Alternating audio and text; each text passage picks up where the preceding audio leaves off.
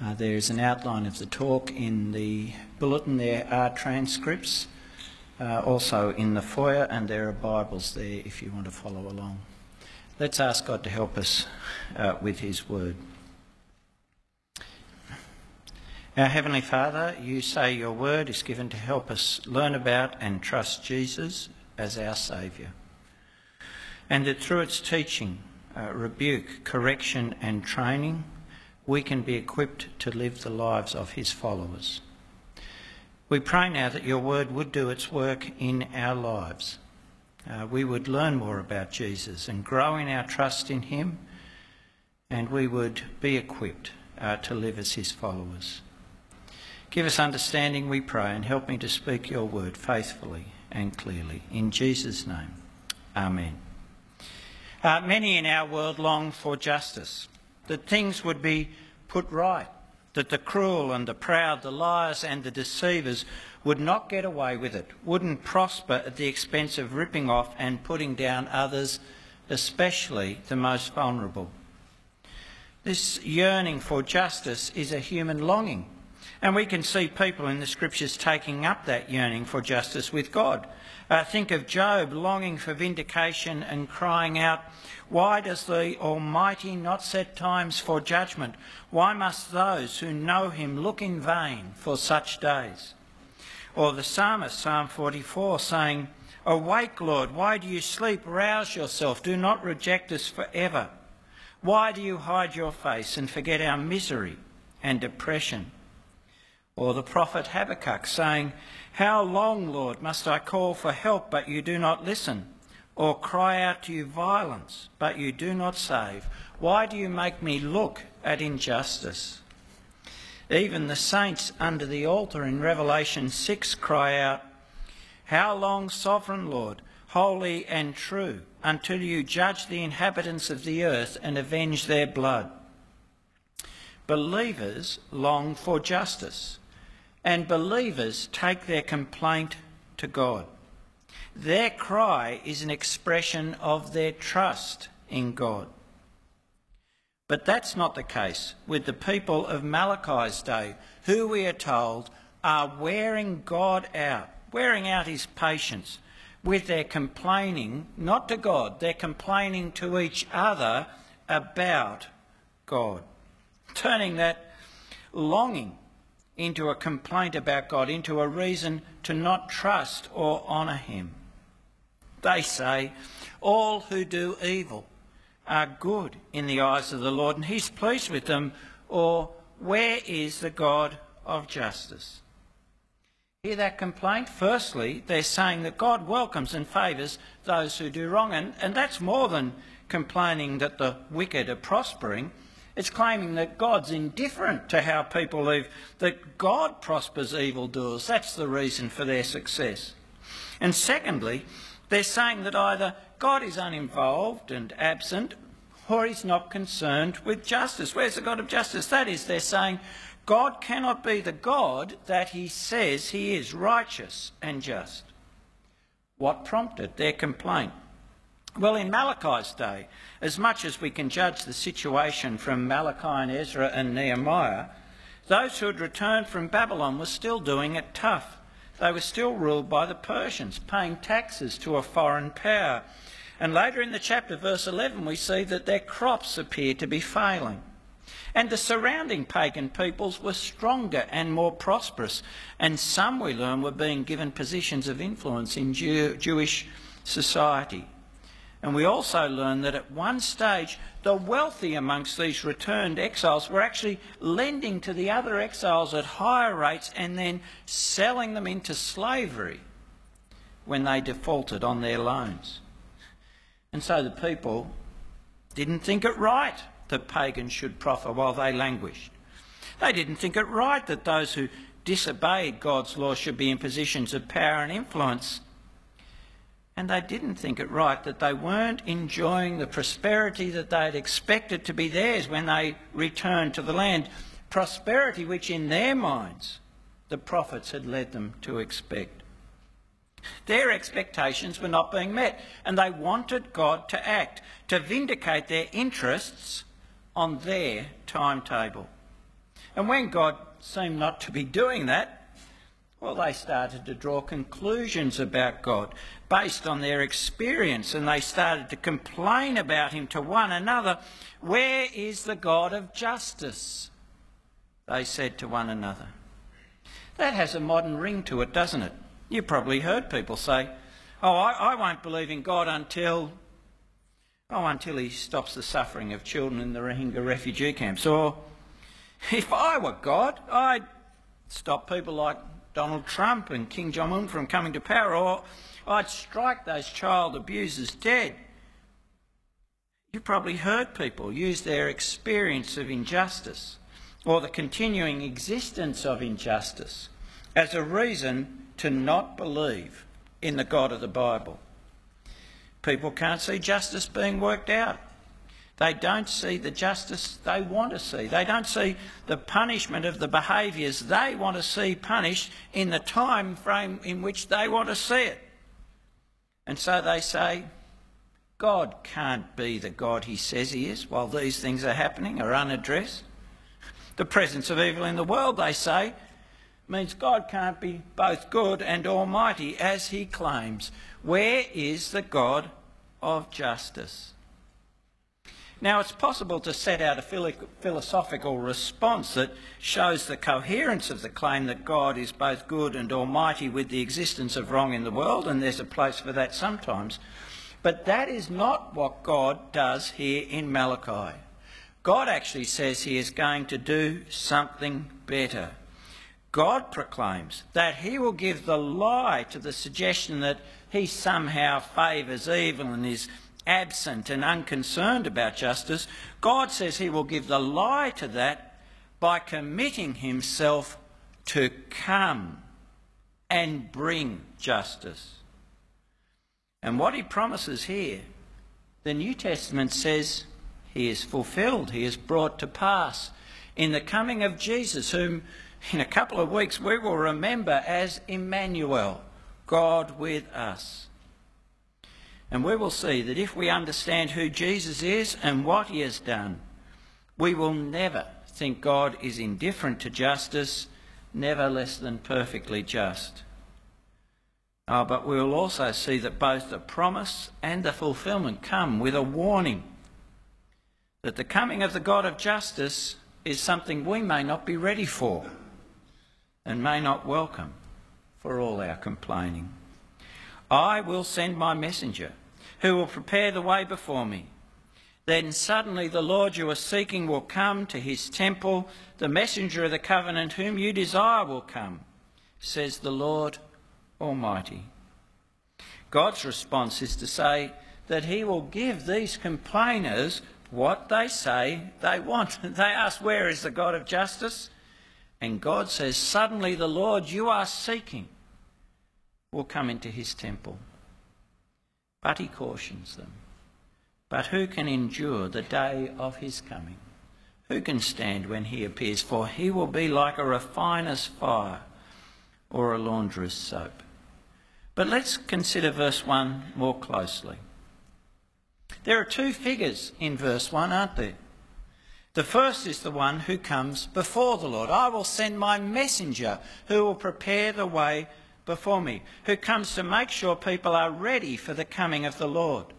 Now, later in this book, Malachi will speak of Elijah the prophet being sent, chapter 4, verse 5. And so this messenger is a human prophetic figure sent to give God's people time to get ready, and that is a great kindness. Because when the Lord comes, he will bring a refining judgment, and his coming will be sudden. There'll be no more time to get ready when he arrives. And secondly, there is in verse 1 one the Lord speaks of as the Lord you are seeking, who will come to his temple, the messenger of the covenant, whom you desire. Now, this language looks to the coming of God himself. The Lord you are seeking, the Lord here is Adon. And it's different from the Hebrew word Yahweh, which is translated Lord in the phrase the Lord Almighty at the end of the verse. But this word Adon is used elsewhere by the Lord of himself. the God of Israel. And in fact, this is a good word to use because it speaks of him as master, as owner and ruler, the one who can expect an accounting from his servants when he comes to what is his own. And the context reinforces that the Lord is speaking of his own coming. He is the Lord, remember, whom they seek, and they're asking, Where is the God of justice? And he comes to his temple. The Lord whom you seek will come to his temple. And the temple in Jerusalem is the Lord's temple. This is the coming of God himself. And yet there's a sense in which this coming one is also distinguished from the Lord. He's called the messenger of the covenant, which can also mean the angel of the covenant. In Genesis, the angel of the Lord, the one, and you can read about it, who appears to Abraham and Jacob, is both identified with and distinguished from the Lord. This is Jacob speaking in Genesis 48. May the God before whom my fathers, Abraham and Isaac, worked faithfully, the God who has been my shepherd all my life to this day, the angel who has delivered me from all harm, may he bless these boys. The angel is identified with God. The messenger of the covenant is identified with God and yet distinguished from the Lord. He's not all, in a sense, the God there is. In fact, what we see in Genesis is that the angel of the covenant the angel who delivered him, was the Lord active on earth to maintain the promise he'd made to Abraham, Isaac, and Jacob and bring it to fulfillment. What we see in Malachi is that the Lord who comes to his temple is one who is active to maintain the Lord's covenant with his people. So, in response to their complaining, the Lord promises that he will come. But there's mystery still about the nature of his coming amongst them. But he warns that that coming may not bring the vindication those complaining about him seek, for he will be seeking and bringing about the purity of his people. Who can endure the day of his coming? Who can stand when he appears? For he will be like a refiner's fire or a launderer's soap. His activity will be like somebody who purifies metals to remove the dross. The refiner was someone who took metals like silver or gold and heated them to very high temperatures to burn off the impurities. The launderer is someone who used soap, a, kind of bleach or detergent, to remove spots or stains. God is saying he will subject all to this refining purifying activity when he comes. And why? It's because he is determined to have a pure, a spotless people who will worship the Lord acceptably. Verse 3 He will sit as a refiner and purifier of silver. He will purify the Levites and refine them like gold and silver. Then the Lord will have men who will bring offerings in righteousness and the offerings of Judah and Jerusalem will be acceptable to the Lord, as in days gone by, as in former years. The Lord is saying there'll be no place for those who do evil, who defy his covenant amongst his people then.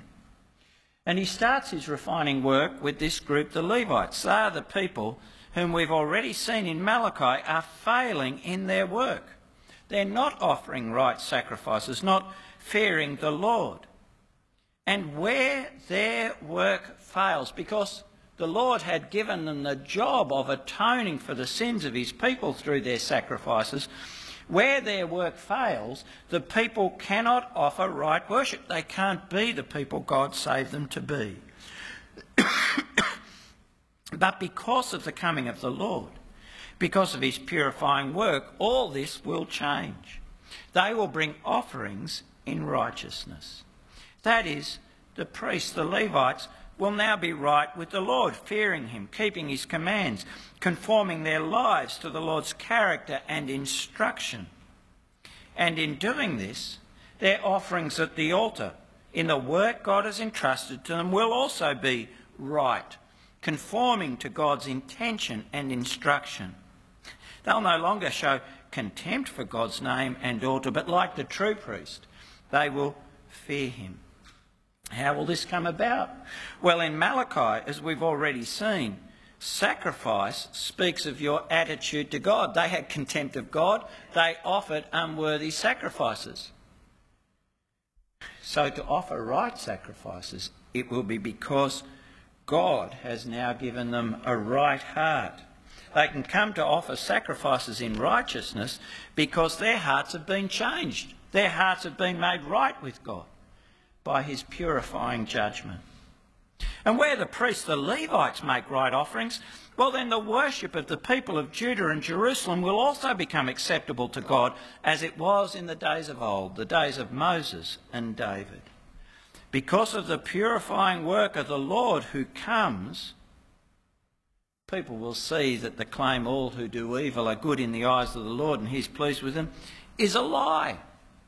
They'll see that God will only have as his people those who do what is right in his eyes.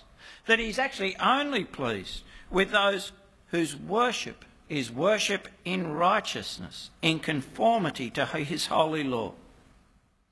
And of course, when this happens, when the Lord comes, people will no longer say, Where is the God of justice? For he will exercise justice on those who break his law. The NIV says, So I will come and put you on trial. The ESV has, I will draw near to you in judgment. And that's a better translation here because the word translated trial or judgment is the exact same word that's translated justice in verse 17. And so God's saying to those who said, Where's the God of justice? He is saying, I will draw near to you for justice. The justice you say you desire. But what will happen then? I'll be quick to testify against sorcerers, adulterers, and perjurers, against those who defraud labourers of their wages, who oppress the widows and the fatherless, and deprive the foreigners among you of justice. But do not fear me, says the Lord Almighty. The sins highlighted were sins prevalent amongst the community of Malachi's day, and all involved breaking commands given in the law of Moses. There's false religion and sexual immorality. There are those who swear falsely and seek to deceive in court for their own advantage. But the bulk of the sin that God denounces here is what we might call economic or social sins. The sins of the respectable, wealthy, and the proudly exclusive. Labourers, widows, the fatherless, the foreigner, all were vulnerable because they did not have the resources to protect themselves from exploitation, because they had no one to take up their case in the assembly. And so they were dependent on the fairness, the righteousness of those who had the power and the money. And it looks like the rich in Malachi's day were pursuing their own further enrichment at the expense of the poor, holding back their wages, taking away the help they were entitled to expropriating their land, excluding foreigners from getting a fair hearing. Yet God, in His law, had expressly commanded the protection of all these groups. The law said foreigners were to have access to justice, to not be mistreated or oppressed. And God had said in the law that He would especially be an avenger of orphans and widows. Do not take advantage of the widow and the fatherless. If you do and they cry out to me, I will certainly hear their cry and my anger will be aroused.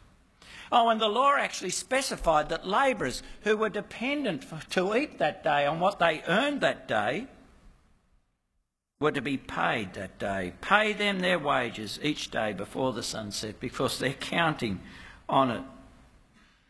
And God here, remember in Malachi, warns that he will be quick to testify that he will be a swift witness against this law breaking. Unlike human justice, there'll be no escaping God's judgment because of an absence of reliable evidence, because he's witness. He's seen all and seen through the justifications and excuses. And unlike human justice, there'll be no delay and no inaction. He'll not be reluctant to expose the sin. He'll bring judgment swiftly. And judgment will not involve just judgment on actions. It will involve judgment of the sinful heart. You see, these sins reveal what is at the heart of the people's failure. Do not fear me. They do not fear me, says the Lord Almighty. That is, they don't think God is real. They don't think that God will keep his word. Or they think that the Lord can be bought off by the kind of shabby sacrifices and half hearted worship we've already seen in Malachi. Those breaking his commands think that they can live as if they're a law to themselves, doing what benefits them, treating with contempt those made in the image of God, because it means nothing to them, because God means nothing to them. Oh, yes, they were restrained in their treatment of the wealthy and their fellow citizens because they feared men, they feared their power and response, but they thought they could ride roughshod over those who only had God to protect them. In their eyes, God was of less account than a man with a good wallet and a good lawyer. But when the Lord comes, they will see how wrong they are. He will bring justice, true justice, swiftly giving to each what they deserve. But that actually raises a problem, doesn't it? How will God both bring justice and have a purified people? I mean, who, who of us would not be accused by a witness who sees all, not condemned by a judge who is determined to give to each exactly what they deserve for breaking God's law, what they deserve for not fearing him, not honouring their Creator with the trust and thanks and obedience he deserves.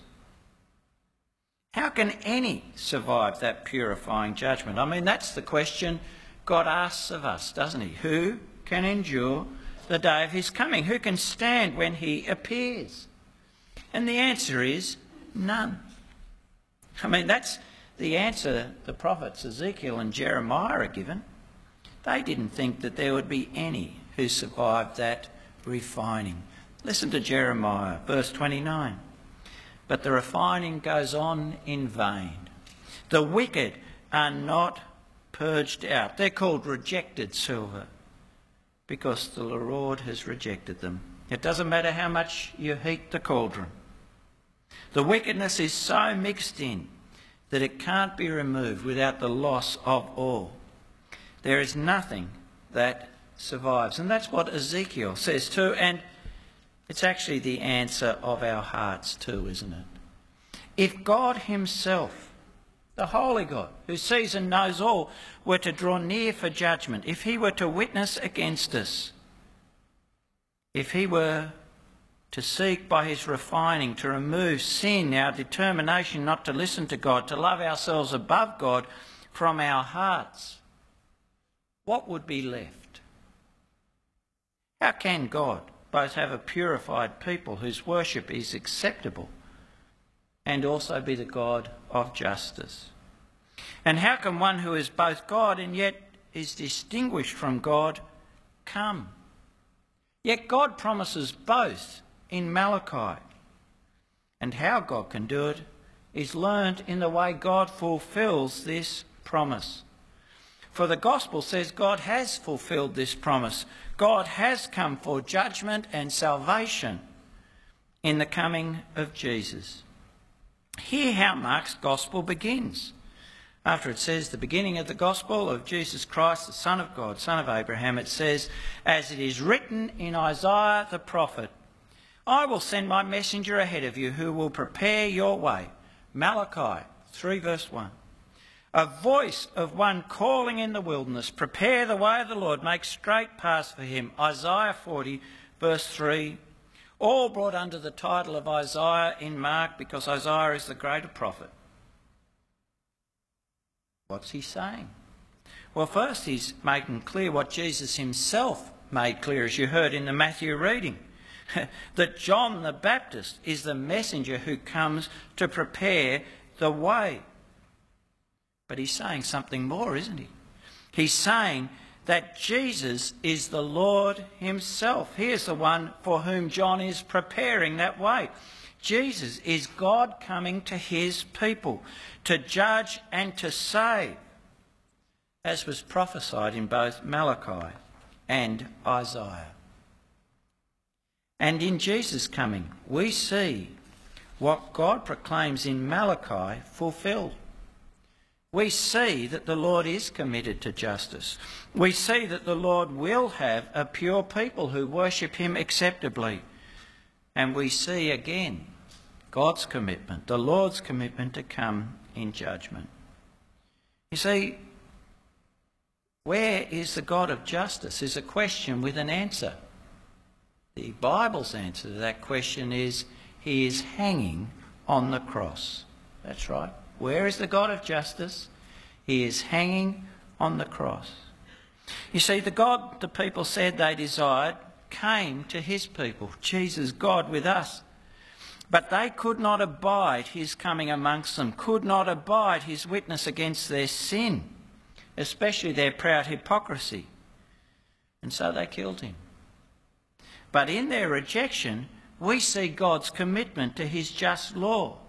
When we see that Christ is dying there, as Isaiah says, to bear the sins of his people, we should never again doubt the Lord's commitment to his justice. You see, he will not have a people at the expense of his justice. He will not ignore sin. He will not pass over sin and leave it unpunished. Paul says that God sent Jesus into the world to be this atoning sacrifice to demonstrate his righteousness, his justice, because before he had passed over sins, but no longer. The Lord, you see, will not be inconsistent and partial in judgment, overlooking the sins of those he likes and punishing those he doesn't like. That is, he won't be the God the complainers want, a God who shows partiality, you know, punishing some who do wrong oh, do the wrong they don't like, and leaving others alone in their sin. No, he won't be like that. It's to vindicate the just sentence of his law on the disobedience of those he will save that he gives his son to die in their place. Look at the cross. And what you see is a terrifying, unshakable, unwavering commitment to upholding the just judgment of God's law. A commitment of God revealed in the death of Jesus for our sins. And God will raise Jesus as he fully deserves life for his blameless life. God has raised Jesus. Raised him who has known so fully what it is to be human and experienced both temptation and human injustice, raised him to be the one with authority, to be the just judge of all, so that all will see the justice of the judgments Jesus gives. Oh, and through that death on the cross, Jesus brings into being a purified people, a new priesthood who will worship him acceptably, who will bring offerings in righteousness. That was the goal of his work on the cross. Hebrews 10 We have been made holy through the sacrifice of the body of Jesus Christ once for all. That is, those who trust him have been made acceptable to God. Why? So that they can continually offer to God right sacrifices, the sacrifice of praise and doing good and sharing with others, so that they can be, in the words of 1 Peter, a holy priesthood. A purified people is the goal of Jesus' death. And that's also the goal of his continuing work in our lives that we become what he has declared us to be in Christ. And so we endure the refining fire of suffering so that the genuineness of our faith can be seen. We endure and experience God's fatherly discipline so that we may Hebrews 12:10 share in his holiness. Yes, and God promises to work all things so that we'll be conformed to his Son, his holy Son, who did the Father's will in all he said and did. The coming of God in the Son of God, God with us, Jesus, shows God is committed to justice and shows that God will have a purified people without compromising his justice, fulfills the prophecy of Malachi. Oh, and yes, the coming of God in the Son of God proclaims and makes certain judgment on all wickedness. Jesus brought a discriminating judgment in his ministry. We see that in the parable of the sower. His word hardened as well as saved. It excluded from the kingdom the proud as well as included those who could humble themselves and repent. And Jesus prophesied that there will come a day when the righteous and the wicked will be eternally separated, a day that would reveal the judgment already being enacted in people's response to his gospel. There'll be that day when the Son of Man sends out his angels and they weed out of his kingdom everything that causes sin and all who do evil. Or again, in Matthew 13, the kingdom of heaven is like a net that was let down into the lake and caught all kinds of fish. When it was full, the fishermen pulled it up on the shore. They sat then they sat down and collected the good fish in baskets, but threw the bad away. That is how it will be at the end of the age. The angels will come and separate the wicked from the righteous and throw them into the blazing furnace, where there will be weeping and gnashing of teeth. Words we're uncomfortable with, but the words of our Lord Jesus. But just as there was grace in sending a messenger before the coming of the Lord Jesus, in sending John, a messenger that allowed people to prepare themselves for that coming, so the Lord shows even more kindness. The scripture says he is patient. Jesus doesn't come immediately because God wants people to have time to hear of Jesus and respond to him. He doesn't want any to perish, but everyone to come to repentance. Yet, more than the people of Malachi's day, we should know both that the Lord is just, never indifferent to wrong, and that judgment is certain. The coming of the Lord to his people has made it certain. The death of Jesus has made it certain. There will be no compromise in his justice. The resurrection of Jesus has made that day certain, and the teaching of Jesus tells us that day is certain. So stop wearying God. Stop using God's patience in enacting judgment as an excuse not to give him the honour and trust which is his due. Just because God has not acted according perhaps to your time frame, you know, when you think he should. And just because he has not targeted those particular injustices that most give you anguish, that does not mean that he is not committed to justice, to giving to his human creatures what their acts deserve. The Lord is more committed to his justice than you can imagine. His commitment has cost him the blood of his own. What does your talk of justice cost you? So be grateful for his patience.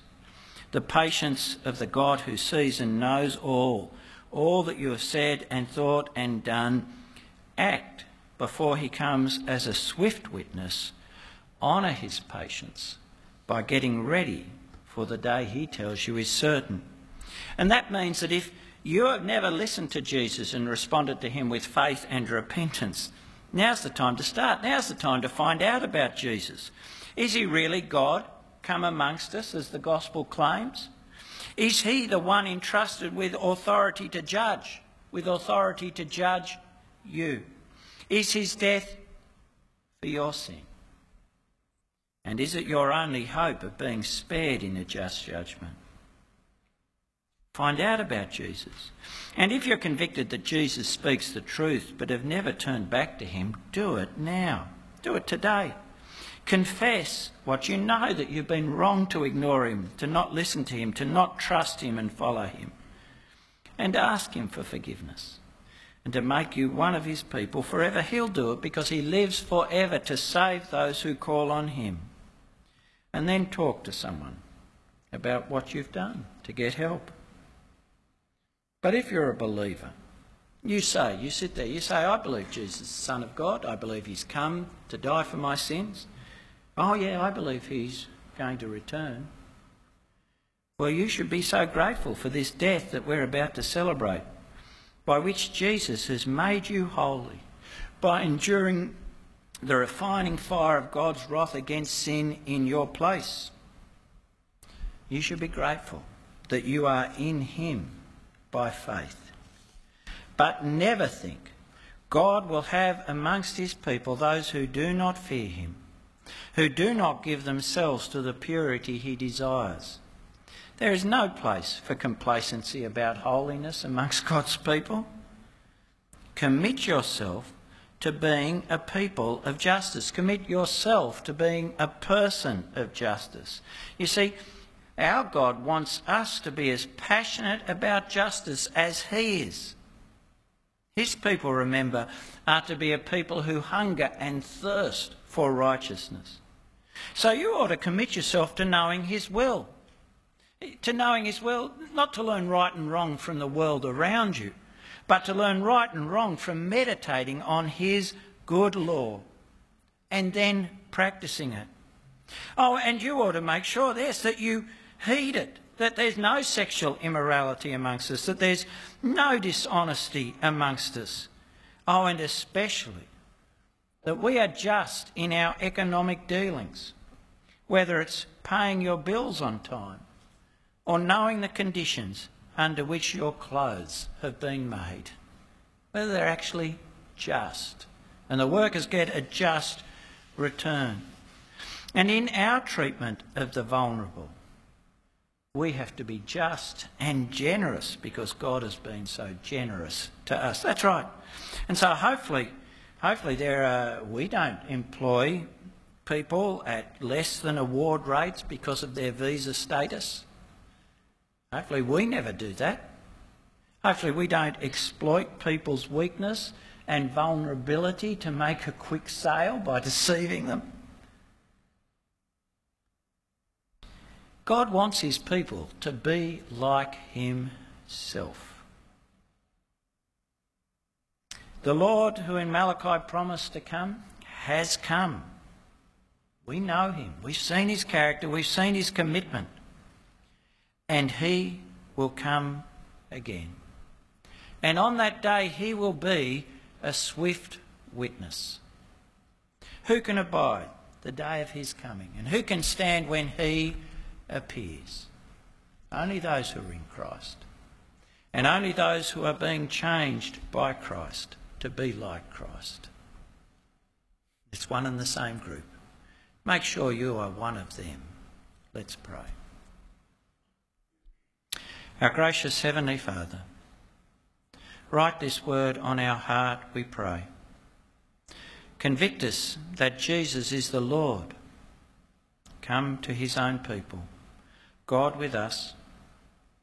Convict us that his death was for sin and shows your determination to enact the just judgment of your law.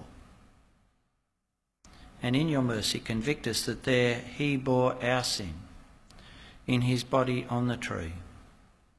Convict us that in him we can find forgiveness and be made holy and stand before you. And knowing this, we pray, please transform us by your Spirit so we come to love the justice you love so much that you give your Son to uphold it. We ask this in his name. Amen.